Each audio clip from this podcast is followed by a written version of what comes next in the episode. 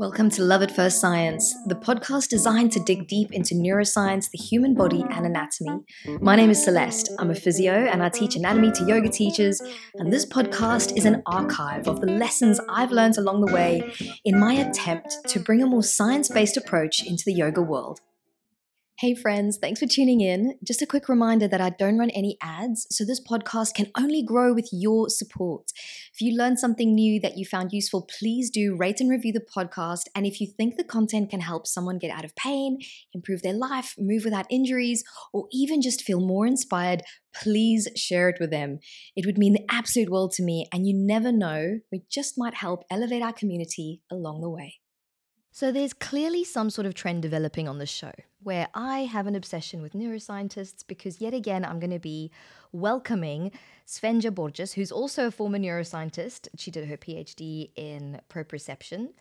Um, but since then has actually gone on to specialize in yoga and has written a book, unfortunately in German, which means um, a bunch of us are going to struggle to read it. I'm crossing all my fingers and toes that it gets translated, but basically it links up yoga and the brain and how different things work.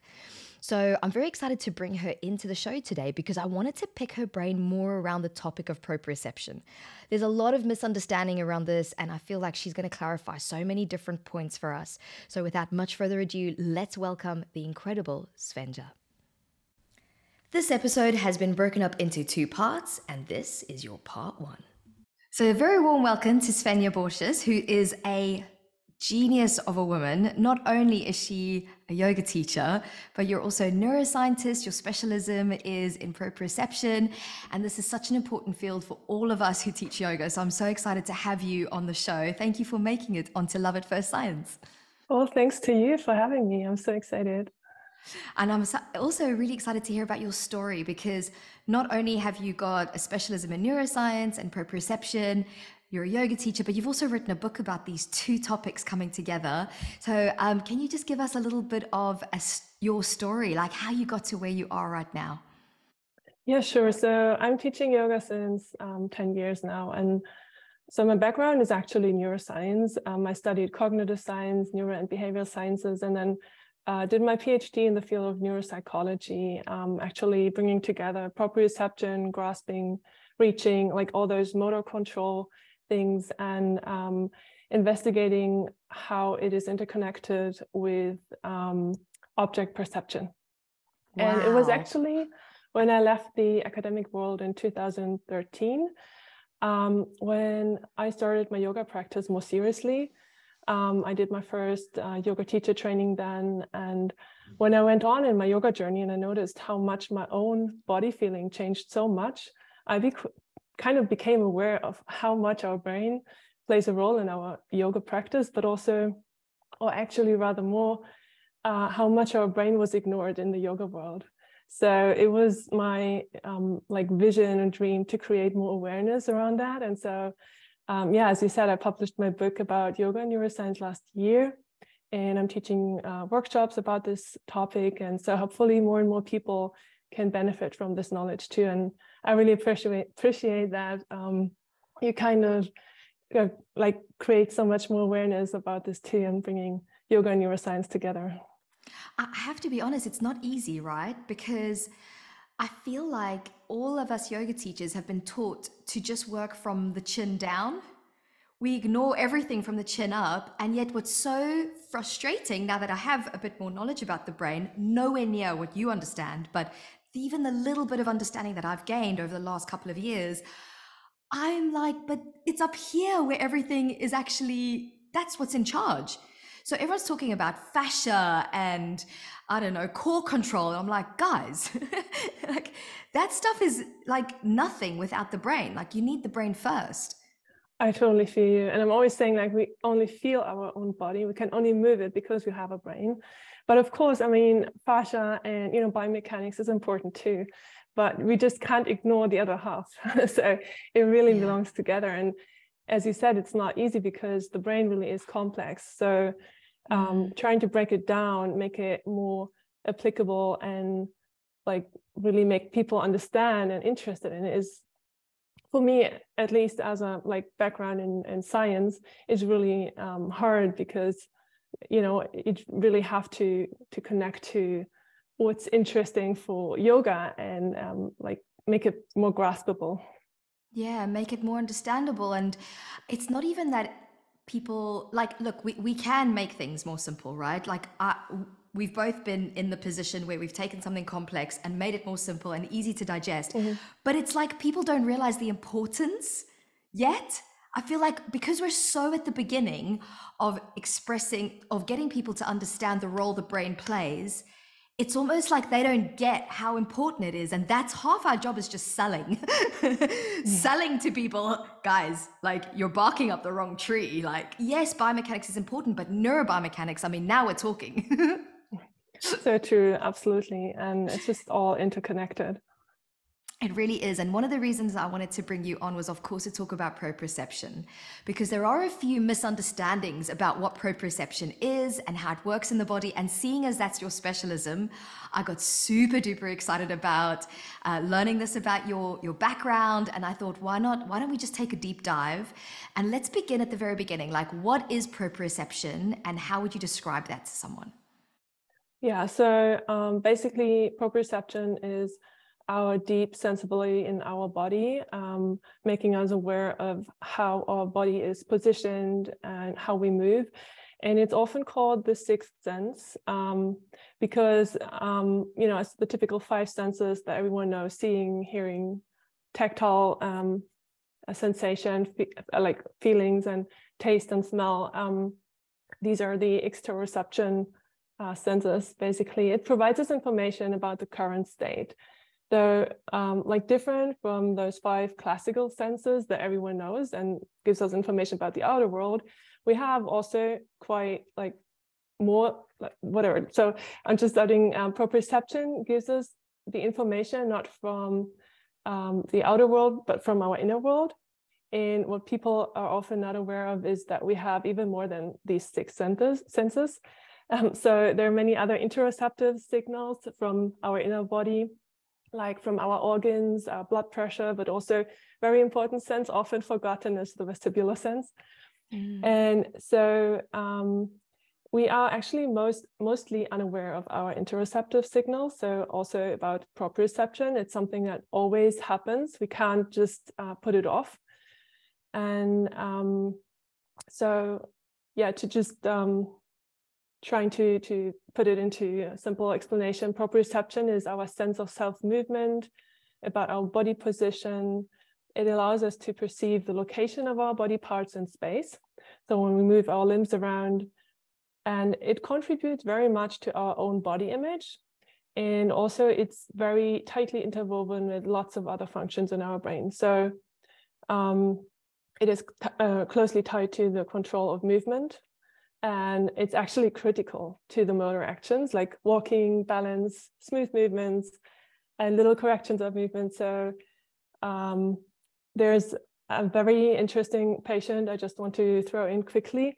Um, I think Ian Waterman is his uh, name, and he's just always um, like he's a very interesting case because he lost his proprioceptive sense completely, and like those patients, he couldn't sit uh, sit up or stand up or walk because we really, we, sorry we rely so much on the feedback so just imagine you don't know in which position your body is actually you don't know mm-hmm. in which way to move to stand up um, you know if you just don't know what your foot is doing right now um, if you need to bend your knee or not to mm. move on it's very like you can't move properly so it's what very scary threatening totally. isn't it yeah. And um, the interesting thing is what he he found a mechanism to work it out um, using his vision for feedback.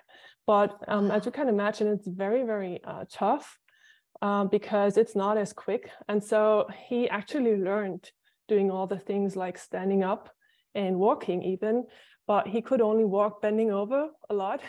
So to only like to always watch his feet uh, and his legs moving and so he had to use the visual feedback to control his movements.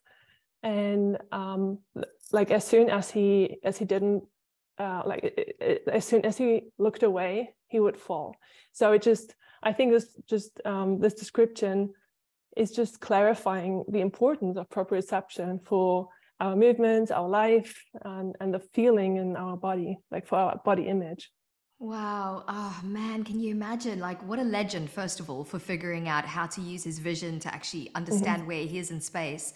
I mean, I think that this is the, the overarching message that I keep coming back to when I'm looking at particularly dysfunctional movement is that us humans are incredibly resilient at adapting to whatever struggles we're facing. I mean, if we think about those three satellites that you spoke about, we've got the five senses, we've got our interoception and our proprioception. To have one third just removed from understanding about what your body is up to, that's massive. But the ability to then adapt to use another sense, I think there was a, another guy who couldn't see and he used something like a clicking with his tongue. Mm-hmm. He would mm-hmm. like click and then he would like, I don't know, gain some kind of almost a bit like a dolphin, the, the resonance coming back would give him kind of a perception of what was around him. I, I have no idea if this is an urban myth, but there is some weird things about people who use their other senses at a much higher level to kind of fill in the gaps. Um, coming back to proprioception though, um, what do you what do you feel is your link the link between understanding your proprioception and then improving at something or maybe i don't know mitigating something like pain you know those are the two things always pain and performance. How do we get better at stuff and how do we get rid of the pain?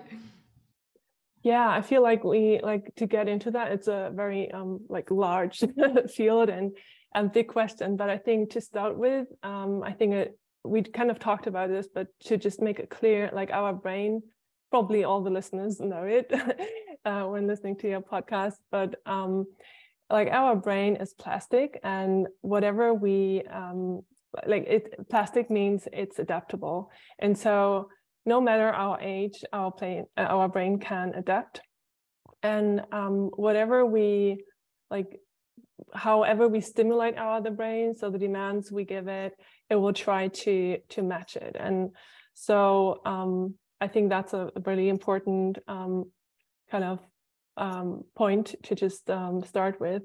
And so, um, so proprioception provides us with a map about our own body. And so um, the better we feel it, the more we can trust it. And like if we don't feel our body as accurately, we won't be able to control it in an optimal way. So the mm. sensation and the motor control are really, really tightly coupled.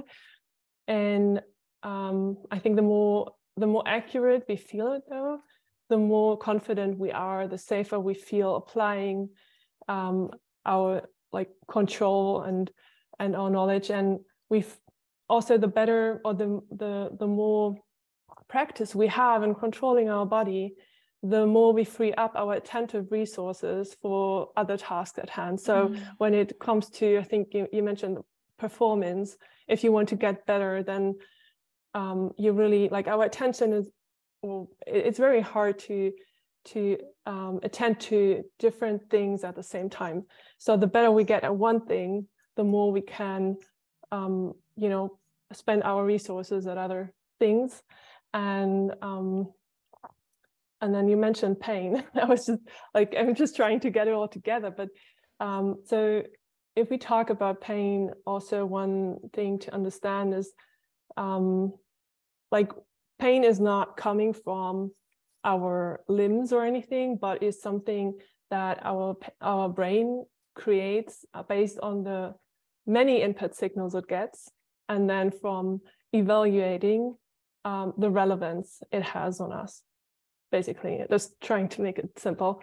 And um, so um, yeah when like depend or just bringing it together with um, proprioception um, so the better or the, the more we feel like we can uh, rely on our proprioception and the more we you know the more control we have um, the better we can um, integrate it. And then it doesn't feel like it is not matching with other senses, for example. Sorry, I'm just I'm having so much in my head. I'm trying to make sense of it. I don't know. I mean, the, you've just summed up the brain because the brain is so complex. So, like, I'm asking you this massive question, and you're like, well, there's so many systems. Hey, my loves, real quick, if you are hypermobile, be sure to check out my book, Too Flexible to Feel Good, where my co author and I share the latest science on how to help a bendy body feel awesome. If you already have the book, please do leave it an Amazon review. It helps more than you could ever know, and it just might help someone else feel a bit more stable in their bodies. The book is called Too Flexible to Feel Good, and you can get it from most online retailers like how do we answer this question? Because nothing is separate. Like i think one of the one of the downfalls of this question is that it's asking you the role that proprioception plays in performance and pain but how can you separate proprioception from the other systems? You know like pain is this huge topic. I think i've done a lot of work around talking about pain through my page but if you guys if you haven't heard yet pain is not an input it is an output and it's based on how safe we feel. Um, and so i think you know yeah like trying to marry up all those systems. As you've said at the beginning we've got those interoception exteroception and proprioceptive systems. They're all working together basically. Mm-hmm. yeah actually and i just um, thought about something because maybe to make it a bit more clear we can talk about um, this um, phantom limb pain so because it's involved in, or it kind of explains what mismatch means when we talk about those signals. So um, like following an amputation, most amputees still report feeling um, the missing, they, they still feel the missing limb, but often they describe that it's really painful. And so it's a really like striking phenomenon because um, it's actually um, like science still debates about the real like the real cause of it um, but a lot of um, evidence speaks for the fact that it has to be related or that it is related to that the that the network um, kind of changes you know in our brain. So mm, yeah um, actually our neural net changes in the brain. Exactly. So we all have a body map in our brain in our somatosensory cortex, so where we feel and where the proprioceptive conscious input goes to, and um, in the motor cortex. And so when one limb is amputated, um, the limb obviously is away, but the representation is still in our brain. Mm. And so um, we see, like from our vision, we get the information our limb is missing, but the brain tells us it's still there. I still have that map, you know? Yeah. So we seem to have a mismatch here. And um, and this is um, or this seems to generate the, the pain. Though um, yeah. No, no, no, no. Carry on, okay. carry on. I was just so, like, uh, uh, wow. Good. Um, so yeah, that's just, actually a very strong demonstration that pain is not coming from the limb itself, first of all, and also uh, what's what has been found, uh, what really works for those patients to um, like for the pain is um, to use mirror images. So when they see their one limb and they put a mirror just um, next to it, and they can like when they look into the mirror, they seem to, or they get the information, there's the other limb still. And so then the brain gets the visual information, the, the limb is still there and it matches with the representation we have in our brain. And then this seems to alleviate the pain. And so yeah, it just our vision, um, our vision is so powerful, isn't it? Actually, yeah. And so matching those um, those senses is very important. So whenever we work on proprioception, we have to uh, kind of um, have in mind that all the other senses play a role too. And in the end, it's all about matching those senses to make us feel safer and then also to have a more accurate um, feeling of this and control. And it's actually very interesting because um, our pain is not, even though um, the pain that those uh, phantom limb patients feel is related to the network and the um, uh, somatosensory sensory cortex where the representation of the limb is still there. It seems that it's not coming from this area, but it's just about the network. So um, mm. yeah, it's just important to know it's not, it, it might not be uh, one area, you know, but that's producing the pain or that's um, just causing it, but it's the network. And then um, the insular cortex is one really important um, area that really evaluates all the input signals coming from our body, especially, uh, but also from outside our body and our emotions and our, you know, um, homeostatic information.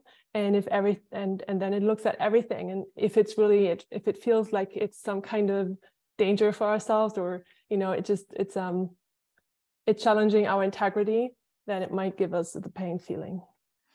Yeah, it is so, so deep and so complex. And I'm loving that you mentioned phantom limb because I think that is really the beginning point where we started questioning pain as scientists. Like people started going, this doesn't add up. How can someone be feeling pain in a limb that isn't there?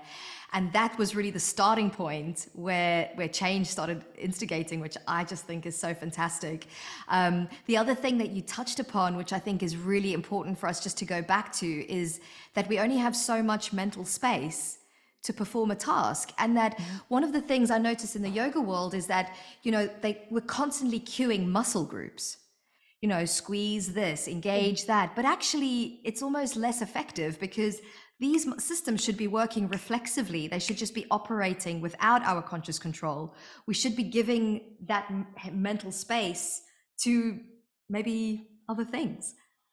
Yeah, I think the fact that um, external cues really work very well and often better than just cueing uh, one muscle group is that um, when we imagine, visualize, or however it works individually, um, an external cue, we kind of try to control a whole muscle chain like or you know the mm, whole body whole system. working yeah. together and not only one muscle group. And the thing is i think there is a strength in in um, talking about muscle groups too in a like just because it's kind of an education and it's good if people know what we're talking about and you know how things work together but for really um, trying to control things like well movements it's definitely uh, shown that external cues work really well oh, i'm so glad you mentioned external cues because i really they were such a game changer for me. I was all about the muscle engagement because you know biomechanics that was my thing, and I was always like squeeze this, engage that, and then I learned about the external cues, and I was like, oh wow, like I have been mm-hmm. not understanding fully the human body as much as I thought I did. You know, we've always got mm-hmm. these perceptions that we know so much. And then in the real world, we're like, oh, goodness, no.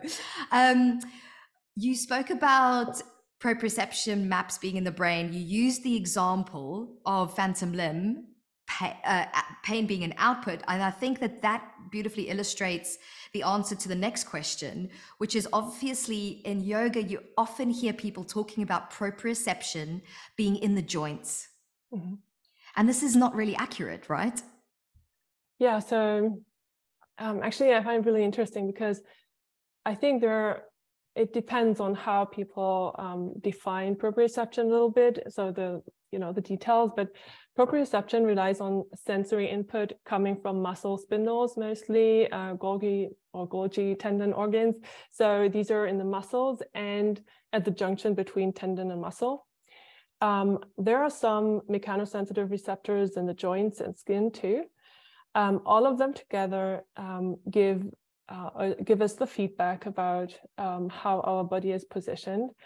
And I find it really interesting because I've read that current discussions um, actually have included the efferent motor command. So, you know, when we, I just have to start somewhere else. So when we want to, um, when we want to do a, a movement, our uh, brain starts to um, send a signal down the spinal cord to uh, start the movement, initiate the movement, but also it will send a copy of that movement basically to our uh, cerebellum, and um, and and there, um, yeah, and this this copy actually is said that this is kind of included in the in the proprioceptive signals because um, without this motor um, command, we like um, the whole proprioceptive system wouldn't work the way it would, or it, it does. And so actually, as I mentioned before, our conscious proprioceptive feedback coming from the body, body uh, goes to our somatosensory cortex um, via different uh, relay stations. Um, but then our um, there are unconscious signals of our body going directly to the cerebellum, and there it gets compared with the signal that was sent down. And mm-hmm. actually, it's not only working after we move, but also um, it's a very, very tight control system, always working um, and uh, enabling us to even correct our movements before we did them. Like, you know, we the signal is sent down and we recognize very, very quickly by just um, imagining how the movement, like how our body state would be if we do that movement. And then we realize that's not what uh, what I intended. And so it gets um, gets corrected very quickly it's something that's it's, unconscious and very that. hard to describe even yeah it's so beautiful when i've looked at the wiring system that you're describing how the cortex sends the movement plan to the cerebellum then you get the movement performed then the then all of that information goes back to the cerebellum to check did i do it right and then it goes back to the cortex this was so fascinating for me that how complex the wiring is and yet how efficient to make sure we're doing things correctly so basically, what you're saying is those proprioceptive systems are in the brain. Yes, absolutely. Oh, yes. So if, if you mean that, of course. Um, I mean, it's based on the signals we get from our body, but the processing happens in the brain. Thanks for listening. That was part one of the show. Next week, I'll be releasing part two. Remember, if this episode was helpful at all, please do share, rate, and review.